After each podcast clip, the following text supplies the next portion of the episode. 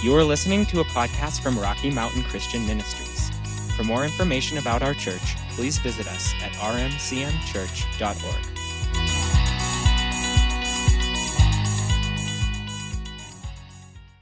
You can open your Bibles again over to 2 Timothy chapter 4. We'll get there in just a couple of minutes. We're going to begin there today. Sweet. Um, so, most of you know, if you haven't been here, I really encourage you go to our website, get the podcast, get watch the YouTube video, whatever. We've laid a lot of groundwork in this series now, and we're going to continue moving forward. And uh, we've been talking about this this uh, idea of staying on course. And so, bottom line, what we're talking about is we want to live our whole life in faith toward God. We want to breathe our last breath in faith toward God. I've always loved, and some people don't love this, but I've always loved that in Hebrews 11, we have this record of a whole bunch of people who lived by faith. All right? And that's awesome. And and we we feed on that. We love that. We love to look at our ancestry of people of faith and see what faith did in and through them in their lives. We love that. They lived by faith. We're told to live by faith, all right, not by sight. But also in Hebrews 11, it talks about people who died in faith. And they hadn't seen everything that they were believing for all their lives. They'd seen a whole bunch of things, but they hadn't seen everything. But their faith was pulling it in for the next generation. I've known people personally, and you probably have too, that lived by faith and died in faith. They, they, when they died, and, and some of them, some of them got sick and died, and none of us were happy about that. Okay, and I don't believe it was God's will for them. But at any rate, they they took their last breath in faith, and everybody around them saw that. To me, that's where I want to be. I don't want to, at any point in my life, lose, get off course with the Lord, get off on some other thing, get pulled aside by something, get distracted by something. And I want to say, you know, we've been talking, we started this series talking about where Paul talked to Timothy about how some people had allowed their faith to become shipwrecked. And I just want to make that clear. I was thinking about that this weekend. That term shipwrecked, it doesn't just mean you had a struggle with your faith. It doesn't just mean you had some bad days. It doesn't mean you had a time where you had some doubts. It's not about that. A shipwreck is the end of that ship. People people dive to look at shipwrecks, right? They dive in the ocean to see shipwrecks and where is it? It's where the ship was wrecked. It didn't go any farther. Okay, it sank to the bottom. So shipwreck is not one of those terms that, oh, I was shipwrecked this week, I'm not shipwrecked next week. No, no, no. What we're talking about is that we need to stay on course so that we don't end up getting hung up on something that comes into our life and and our our faith becoming hung up. It's not just some of us, you know, almost all of us from time to time, we feel stuck. I don't know how to move forward in this area of my life. Got it. I mean, we've all been there. That's not a shipwreck. A shipwreck means you never leave that place, you sink, you go under the water, and none of us want to see that happen in any of your lives. And I know people that have done that too. And they are just no longer walking with Jesus. And they didn't wake up one morning and say, eh, I think I'll go a different direction. It was little by little, off course, believing things that weren't true, um, taking things in from society. You know, there are a lot of commonly held, uh, commonly accepted, very popular beliefs out there that are not biblical. I think we all know this, all right? you can't play with all of that. You can get good at knowing what the scripture says so you can help people that are believing those things. I think we should all do that. I think we should have some understanding about our culture and where we are and how to minister to our culture. Okay, I'm not suggesting we just separate from all that, but in your heart, that's not stuff you invite on the inside. You know, you do that at your own peril. So, that's what we're talking about. We've we've looked at a number of things today. We're going to cover a little bit of review, and then we're going to start talking about some of the things that frequently shipwreck people's faith and and how to deal with them. All right, so last week we were looking at these verses here in, in 2 Timothy chapter 4, verses 7 and 8. I have it up there from the Passion Translation because I just really love the way it reads. And so, Paul, again, this is the end of his life. This is, he knows that pretty soon he's going to be martyred. All right, and, and so he's writing about his life. He's looking back on it and he's saying, I have fought the, an excellent fight. I have finished my full course with all my might. I love that. I finished my full course, but I didn't even just crawl across the line. I finished with all my might and I've kept my heart full of faith. Again, that's a that's something he did. He kept his heart full of faith. He didn't allow it to become depleted. He goes on and says, There's a crown of righteousness waiting in heaven for me, and I know that my Lord will, remi- will reward me on his day of righteous judgment. And this crown is not only waiting for me, but for all who love and long for his unveiling. So here's a couple things we said last week. We talked about this word fought, where he says, I've fought the good fight. That word originally meant to contend for victory in the public games, like the Olympic Games. That's what the word meant. It was a fight, but it was everything, and we talked about it last week, everything that could go into preparation and, and participation in this sporting event, this public games. And but later that word came to mean persevering in faith. Persevering in faith, and we're going to talk some about perseverance today. In faith amid, so this means we're not going to avoid these things, we are going to persevere through these things. Persevering in faith amid distractions, temptations, and opposition. Distractions, temptations, oppositions, persevering in faith. So, perseverance we defined as being steadfast in your effort in any circumstance or pursuit in the face of resistance, difficulty, or even failure. So, perseverance all right, and then and then let me just before we go back to that, let me give you this word. He said, "I've finished my race." We saw that in the original text, that word "finished" it spring it speaks of bringing something to perfection or to its utmost conclusion. Okay, so again, it's not a picture of uh, I finished my race, I came in two days late, but you know I got there. It's not that's that's how I do races. Okay, but that's not how Paul did his race. He brought it to the ultimate conclusion. That's the same word, finished, that Jesus used on the cross when he said, It is finished. He had brought our salvation to its utmost conclusion. This is the attitude Paul had about running his race, about living his life, about staying in a place of faith.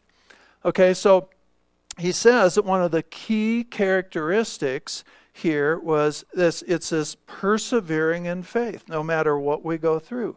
We persevere. We all know that is not a passive word. Perseverance is just not a passive word it is it is a determination to go forward it is the determination we won't quit we won't compromise we are going forward no matter what comes all right so when perseverance is at work in us and we're going to see that every one of us have a special grace of perseverance from God. But when perseverance is at work in us, resistance, facing resistance, is not a reason to quit. It's not a reason to compromise. It's not a reason to go silent. It's not a reason to compromise the word or or not follow the leading of the Holy Spirit. Not when persistence is at work when or perseverance sorry when perseverance is at work resistance and, and so what's resistance well it can be spiritual resistance it can be resistance from your family or your friends or various things. A lot of times there's a spiritual component. I'm not even necessarily, I mean, I think the devil takes advantage of these things, certainly, but I'm not even necessarily talking about some big time demonic strategy. But there, there can be, we can feel the resistance to go forward because we just don't feel like we can do it, right? We just don't feel like we can forgive that person. We don't feel like we can give, like we can serve, like we can whatever it might be. We can face resistance. But perseverance doesn't see that as any reason to compromise. Okay, perseverance sees difficulty, I love this, as an opportunity for God to work. It's an opportunity for God to show himself strong. Difficulty. When difficulty comes into our life, if you will take this attitude, it'll change your life. I know a guy um, that, well, I don't know him, but I listen to him, uh, that his whole ministry is about helping people develop joy and hope in their lives. And one of the one of his podcasts I was listening to, he's talking about this idea of learning how when when something happens, when something comes up, the, you know, and he just used the most practical examples. When the car breaks down, he's trained himself to say, "That's awesome," because every time the car breaks down, God shows up and does something cool. You know, somebody something happened at work that wasn't. Oh, that's awesome because every time that happens, God shows up and does something really cool. He shows himself big. So, so I'm anticipating, oh, that's great that that happened this morning. I, I got up feeling like garbage. That's awesome because every time I do, God shows up and does what only He can do. And and this, I mean, it's just it's a wonderful, it's a wonderful frame of mind that I think speaks of the kind of hope the Bible talks about. Okay? Instead of, oh, well, this is going to be a lousy day because I didn't get to sleep. The cat stepped on my head five times. I didn't get to sleep, you know, and, and I got like two hours and I'm tired and da da da da da. Instead, going at the day with that idea hey, there's a difficulty. This is a chance for God to show up. This is a chance for God to do what He will do. And you know what? He can show Himself really strong. So perseverance also sees failure. It said, in the face of persevering amid failure, perseverance sees failure as an opportunity to get, get wisdom, get healed up if you need to, get reoriented, and get up and go for God's will in your life again. We, we tend to, you know, and this is interesting. I think even when Jesus was on the cross, and at the moment that he said, It is finished, and what he was saying was, I have brought the salvation, I have opened the door, it is, it is complete. What I needed to do here is your Savior, it's complete. I think some of those around, and even his disciples, based on the way they acted after that, thought he was finished. You know, uh, they they started hiding and they started they prayed, you know, but they you know, I think they thought he was finished. Well, he was just getting started. It was finished, but he wasn't finished. And maybe there's something in your life that it's finished, okay? That doesn't mean he's finished. And we all know that we all, you know, we could list the, the Edisons and the Ben Franklins and the, the people we know, all of them, those really successful people have all faced failure and learned from it and gone on. We don't ever know the names of the people that quit when there was a failure. So even if it's a spiritual failure, even if it's a if you fail somebody around you or or maybe this, you know, is a good way for us to view others that fail, you know, is not to be so harsh and so critical and well, that's the end of that. I don't know, God's not done with them yet. So it's a it's another mindset. Perseverance hangs on to these mindsets and the scripture is really strong about this in the New Testament. It says we need perseverance. So I'm going to run over to the book of Hebrews. We'll look at a couple of these passages. It says we need perseverance. It doesn't say it's just a nice thing. That's a great characteristic. I love to be around people who persevere. No, no, no. It says as a Christian, you need perseverance. All right? So here, Hebrews chapter 12, verses 1 and 2, very familiar to, to many of you. These great verses. I love being able to preach the great verses. You know, not just the mediocre word of God that is in here, you know, but so the, you know I'm kidding, right? Therefore, since we are surrounded by such a great cloud of witnesses, let us throw off everything that hinders and the sin that so easily entangles. That term throw off is a really strong, it doesn't mean just kind of push against it. It means throw it out of your life every time. Why? Because it will entangle you. It's really hard to run when you're entangled, okay? It's really hard to walk when you're entangled. It's really hard to walk across a dark room when you have cats in your house, but that's another subject, okay? So we're going to throw off All right, everything that hinders and the sin that so easily entangles. And he says, Let us run with perseverance the race marked out for us. Let us run with perseverance. So again, this isn't this is this is a an integral component to successfully living our whole life in faith and, and running the race. Running, and that, and that means walking out, you know, what God's purpose and will. And, and I'll just say this right here because a lot of people, I don't know what God's will is. Just stay with Him. He will show you but it's it unfolds. It, it happens a little at a time. You don't. For most people, you know, I I know a few people that say, "Oh, since I was two years old, I knew this was going to do." Well, goody for you. you know, no, I, re- I truly am happy for you. But most of the people I know that are older and are walking out what God had for them, number one, they had to fight, stay on course. They had to make good decisions along the way and they it, it unfolded to them. It wasn't just real clear. It wasn't everything about where god was going to take them wasn't real clear. It unfolded. So they just did what they knew to do. They ran the course that was marked out for them okay i can see this part. I'm going to run it and i'm going to run it with perseverance. Because see the devil likes to take you out when you put your first foot on that race course. When you first find out anything and you know the Lord's leading you, and it may be an internal, He's wanting me to adjust this area in my life, or He's, he's wanting me to be involved in this area, serve in this place in the church, whatever it might be. And it's just it's just the tip of the iceberg, but we need to do that part with all our heart, with all our might. You got to start there because he loves to kill that stuff off when it's small it's easier than once you figure things out and you get strong and you know how much authority you have over him. So let us run with perseverance the race marked out for us. Let us fix our eyes on Jesus. Boy, that's important. The author and perfecter of our faith. That means the source of our faith and the one who brings it to full completion. It's the same idea. Okay? Who, for the joy set before him, endured. That's the same exact, endured is the exact same word in the Greek as perseverance. So we're going to run with perseverance. We're going to run with endurance. Okay? Same, same idea in the Greek. All right?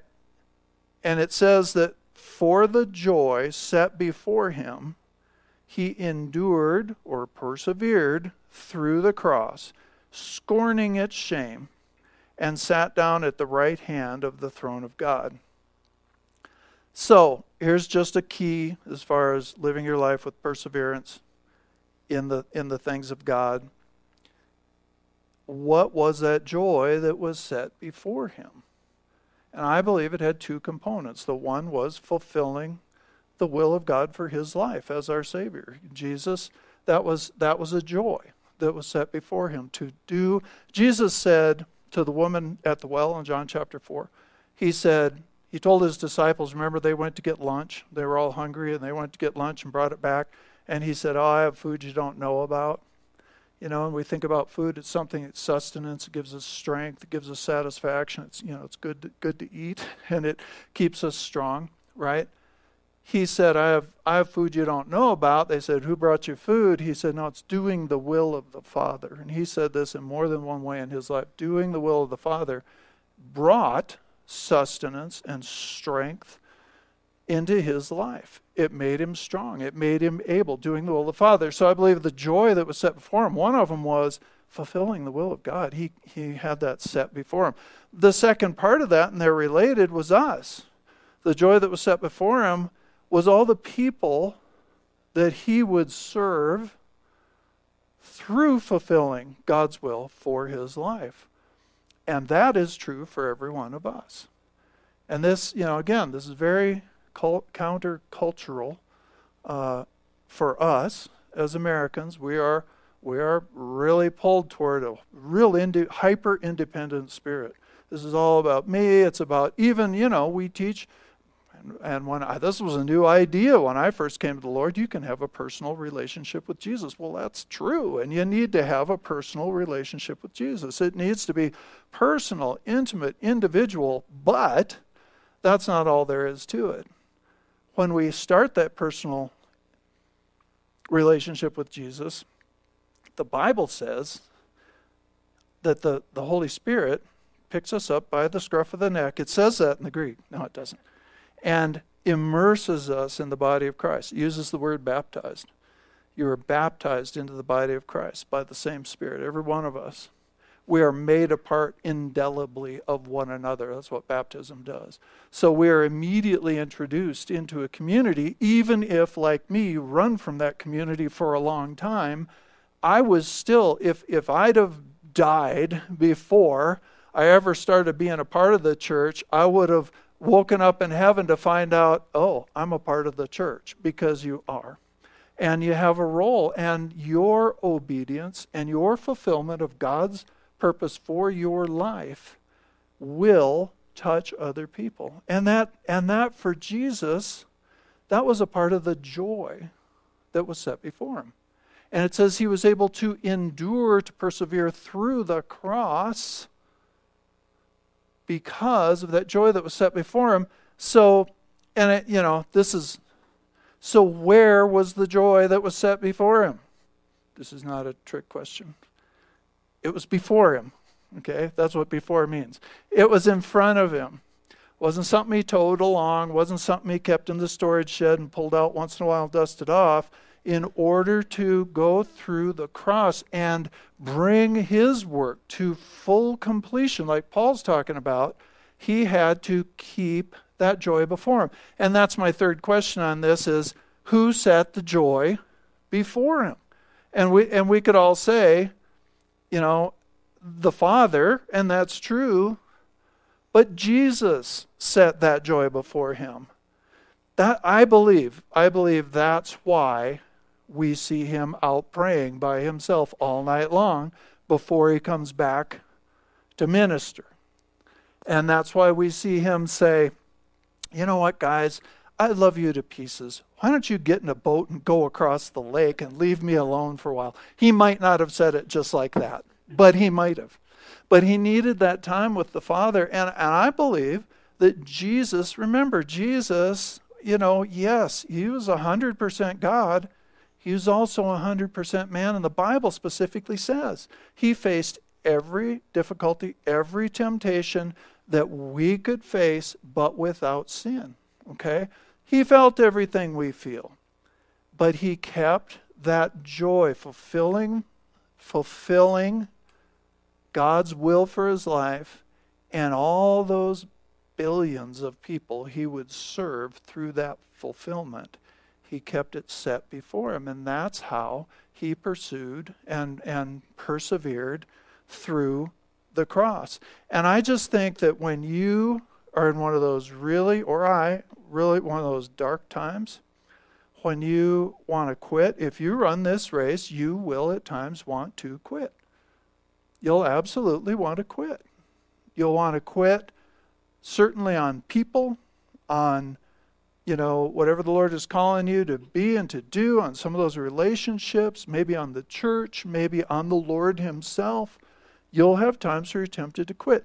And you know, I've heard, well, Tommy Barnett, for one, say, you know, that, and he's, uh, if you don't know who he is, he has a, well, he has a number of, of big churches now. But anyway, he's in his 80s. He's still preaching. He's still walking with God. He's still as vibrant as you can be. He's just done tremendous things for the Lord. And I've heard him say, you know, it's okay to think about quitting. Just don't quit. It's, it's all right if you have the thought, but don't do it. Don't quit. And he used to say that he used to, as a pastor, he used to write his resignation letter. This is his story. I write my resignation letter every Sunday night.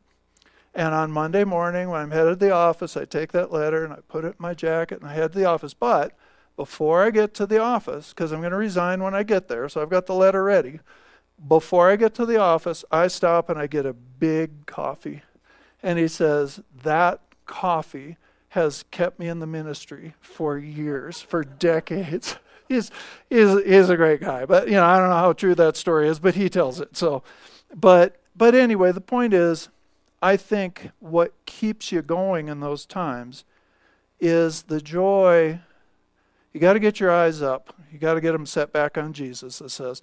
But you got to get them up onto fulfilling the will of God And then think about all those people. And you don't see them. We don't see them. We can feel, a lot of times, those really low points, we feel like a total failure. Well, perseverance doesn't stop at failure, okay? It sees it as an opportunity to get up and go on.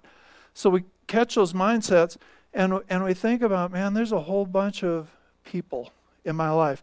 And it might be your family, and it might, you know, you walking with God in the midst of family struggles, in the midst of you know, whatever it is that's going on in your life, the people that are around you, your commitment to fulfilling the will of God and your commitment to those people that God has put in your life can pick you up and get you moving again and enable you to persevere. It's just something, you know, we've got to think about. We've got to uh, get our eyes back on um, what the Lord has for us. Because, you know, this life isn't about this life. And this life doesn't end when you die or when Jesus comes back. This, this you know, our, our life goes on before that. This life is about eternal life for us. It is about bringing people to the kingdom. It is about representing Jesus to people. And that happens in just such a huge variety of ways. You know, every one of you has tremendous gifts on the inside of you and, and are so blessed in order to be a blessing to other people. And we don't want to let something shipwreck us and keep us from walking that out. Does that make sense to you? All right. One more Hebrews 10 uh, 35 and 36. This is from the Amplified Bible, Hebrews 10 35 and 36. I don't have it on the screen. It says, Do not, therefore, fling away your fearless confidence, for it, that fearless confidence, carries a great and glorious compensation of reward. For you have need of, notice that word, you have need of steadfast patience and endurance. That's one word in the Greek, okay? One word in the Greek, same word as perseverance, steadfast patience and endurance, so that you may perform and fully accomplish the will of God and thus receive and carry away and enjoy to the full what is promised. That term, fearless confidence, there, you know, don't fling that away. You're supposed to, what were we supposed to fling away? Sin that so easily entangles.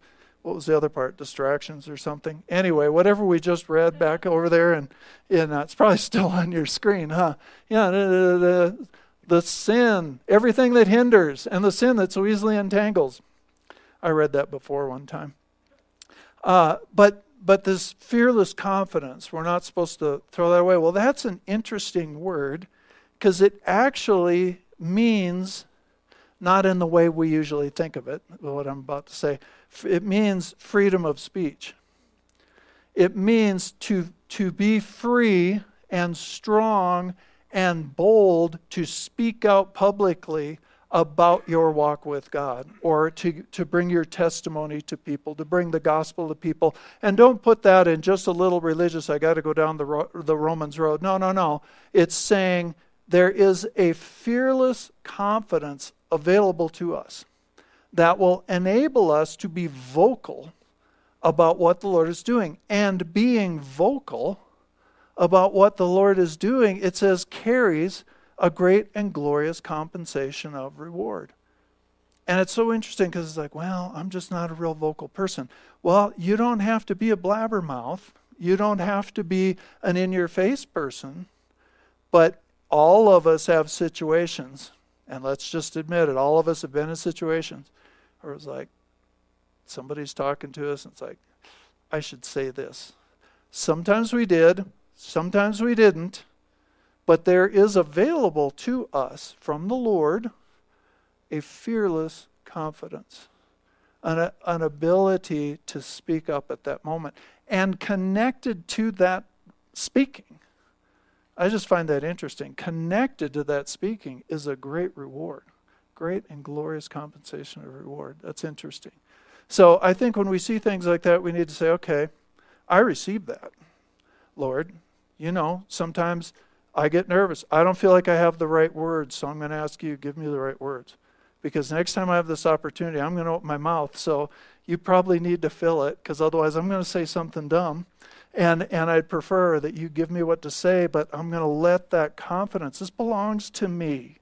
I'm going to let that confidence rise up in me so I can just share Okay? What the Lord has done or what He has shown me in that area, maybe what that person needs to hear.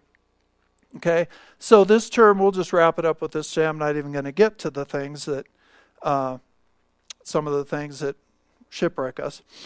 But this word, and, and those of you who have been around here for a while, I come back to this word six times a year, probably, maybe not quite that much. It's just so important. The, the word perseverance, or we've seen it sometimes translated endurance, it's sometimes translated steadfast patience. A lot of times in the King James, it's just translated patience, and that's okay, except we don't know what that means. We think patience means I'm going to sit idly by and God's going to do something. It's not at all what this word means. But this same Greek word is translated, and, it, and the scripture says, we just read it, you have need of this. You have need of this. So perseverance, it's that Greek word, hupomene. We'll look at it. In fact, we'll just look at it right now. This was a grace that the New Testament believers discovered. It was like discovering America. You know, they this this this grace didn't exist in the Old Testament. Apparently, they never talked about it in the Old Testament. And when you read some of the very early uh, writers in the in the first century church, they start describing this grace that, that just started showing up on the inside of them. Remember, grace, yeah, it's it's unmerited favor, but it's a it's a flow of God's ability that in, it's an enabling flow. It enables us to do something that we couldn't do on our own or, or to to be something that we couldn't be on our own. It actually, grace from God actually enables. And that's why Paul uses that same term to talk about gifts, like gifts of the Spirit that flow. Well, I didn't have that word, you know, I didn't know that, but God gave me a word of knowledge. Or I, I didn't, you know, I can't put my hand on you and heal you, but God was flowing in a gift of healing, you know. So so it's a flow of God's ability. Well, they started when they started facing terrible persecution, when they started facing all these different things, they discovered that there was a joy that would rise up in them that was it was just stupid. I mean, they would be, uh, you know, and, and, I know I've said this to you before, but Nero literally lit his garden during during parties by burning Christians at the stake. I mean, while he and all his buddies were partying, he's a horrible person. They cut people in two. They pulled off their limbs. They did. They threw them to the lions. They did all kinds of things. And those people started discovering and coined this word to describe something that would rise up in them, and they'd be able, in the midst of the worst thing you can imagine on this earth, to praise and glorify God. You can't you can't fake that. Okay?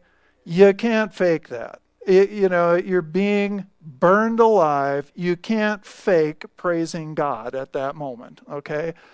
But they discovered this, and I found that really interesting. So they called it a grace. This was a grace. This was something that was given to them. And what that means is God will give us this grace that the Bible calls perseverance. And and again, I kind of wish we'd come up. Sometimes I wish Uh, for some of these things, love's a good example. I wish we didn't just use the word love to describe the way I feel about French fries and the way I feel about my wife. You know, I mean, you know, the Greeks had like five or six words to describe all of that. And, and I wish we'd come up with a different word for this, but we didn't. So we just have to study it out and see what it means. But so it describes a grace that they discovered, and they wrote a lot about it. And this is just a part of the definition. And I know I've given this to you before. It means it is the brave patience with which the Christian contends against. Get that language. Contends against. Doesn't just doesn't just, you know, again, it's they say it's not just endurance and it's not just being sustained, it is more than that. It is perseverance. It rises up within and drives you forward through, okay? With which the Christian contends against the various hindrances and persecutions and temptations that befall him in the conflict with the inward and the outward life. All right, so this grace is something. So, what do I do with a grace? I believe God for it. Okay? Let's talk about just for a minute just the gifts of the Spirit. Okay, those are graces that flow. Bible says they flow as the Holy Spirit wills. But what does it tell us to do? It says to desire, to earnestly covet, it says, the best gifts at the moment. Okay? There are times where this is the best gift.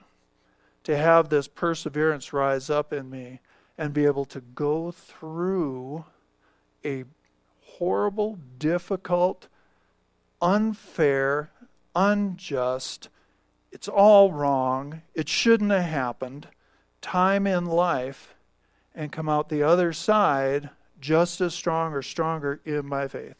Not get derailed, not get pulled aside, not get stopped. Okay? And I love that. I love this picture because it says this is this is how the Christian contends with. Contends with. I am not a fan of the idea of sideline, uh, sit, sit on the sidelines and watch Christianity, or the idea of, oh, all we're supposed to do is just sit back, and you know, if it if it works out, it was God's will, and if it's not, it wasn't. Nobody in the New Testament lived like that. I don't know where some of those doctrines are so ingrained, and I don't know where people get them out of the Bible those people fought spiritual battles. They they persevered. Paul, geez, the guy was shipwrecked and spent nights and days in the sea. He was he was beaten with rods a number of times. He was whipped. He was put in jail in horrible prisons. He went hungry. He had all these all these things that he went through and he got to the end of his life and said, "You know what? I have finished my race. I have kept the faith." And I and I kind of think I don't think he was bragging. I mean, I don't think it would have made the book if he was bragging. I think he was saying, "This is kind of amazing, but here's what I've done, Timothy, and you can do the same." All right? Hupomene, the second part, produces a steadfast esteem for and loyalty to the things of God. All right, so it produces something in us that sets the joy before us. It produces something in us that enables us, that in no way and to no degree allows the believer to be shaken or weakened or hindered from performing his God given task. All right, it is an empowering gift from God. It I always think that hupomene is like you know, uh, and we talked about this yesterday that, you know, when a submarine goes underwater and goes deep, there's all this pressure that comes against it from the outside that would crush it like a beer can, okay? But they pressurize the inside. They do something on the inside that gives it strength so that the thing doesn't get crushed. And I think that's how this works. I think when pressure comes against our life, if we are in faith, if we trust God that, yep, you put something in me, it's in there, Lord. I know it's in there. And I'm just asking you, activate it because I need it right now. There is something, and, and it's not even, it doesn't even have to be that intentional. That's what has amazed me at times. I've gone th- through things, you know, as a pastor that were so deeply hurtful that, yeah, I'd, uh, I mean, I've thought about quitting, but I don't let myself stay there at all you know and and it's so amazing that there can be all this stuff and things can look really bad and really hopeless and yet there's this silly joy and hope and and oh this is going to be great on the inside. It's not in here. My brain's saying the opposite just like yours does. It's in here. It rises up. And i think we need to know things like this so we can stop and say wait a minute being crushed by this isn't who God called me to be. And He's already equipped me with something, a grace. He's given it to me. He's equipped me with something. It's in there. And, and you can just allow that to rise up on the inside and keep you strong going through whatever it is you face. So next week, I want to start talking about some of these things. I've listed them to you before, but you know, you go through a big loss in your life, you can get shipwrecked by that we all we've got to learn how to deal with that. You go through uh, somebody betraying you, somebody you trusted, violating that trust. That can shipwreck you. That can that can pull you down. You know, uh, there are regrets. You know, uh, regret is something that can take hold of us and keep us from fulfilling God's plan for our life. we've just got to learn how to deal with it. Certainly, offense is something we talk about it a lot. It's true. You cannot let offense stay. It will. Now, it won't pull me off. No, it, yes, it will. Sorry, but yes, it will. It will poison you. It will bring you to bitterness. It will break up your relationships.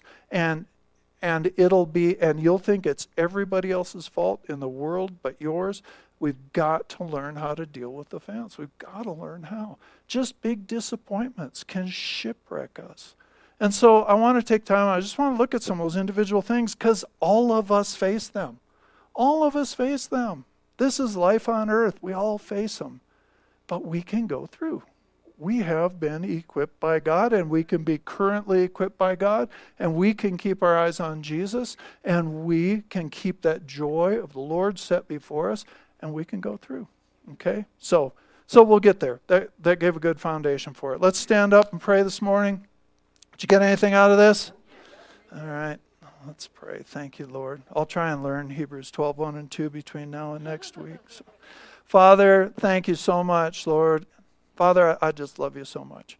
I love the way, all that you have done for us in Jesus. It wasn't just, okay, now we wait until we go to heaven. God, you have given us a purpose in life that is bigger than anything that could come against it. And Father, you are the one who equips us so that we can go through anything we might face anything we might face, and we can go through it strong. Lord, we can get back up when we get down. We can stand back up. You're the one who raises us up. You're the one, Lord, who will even help us lift up our eyes and get them back on Jesus. And Lord, I just believe with all my heart that the people in this room, they're determined to finish their race strong, Lord, to to finish their life and be able to say, you know what, I kept my heart full of faith. Lord. And so I just ask you to continue to just fill us and instruct us and lead us and guide us. And I thank you for it today in Jesus' name. Amen. You know what? I totally forgot to do announcements. We have Remedy tonight at 6 o'clock. Okay, Remedy at 6 o'clock. Great time to get filled back up. If you're in one of those places we just talked about, you need to be here. Let the Lord fill you again. Secondly, um, Patty is starting a Bible study on Tuesday nights beginning March 7th, 7 to 8 o'clock. Uh, she in the nursery today, I think. Yeah. So, so anyway, you can see her if you'd like. Book of James. Okay, so everybody just reads for everybody. It's not just women's Bible study, it's for everybody. So Tuesday is beginning March 7th at 7 p.m. Okay? Let's say it on the count of three. Jesus is Lord over the Gunnison Basin and the world. One, two, three. Jesus is Lord over the Gunnison Basin and the world. Go out there. Go get them. Go out there and be the church.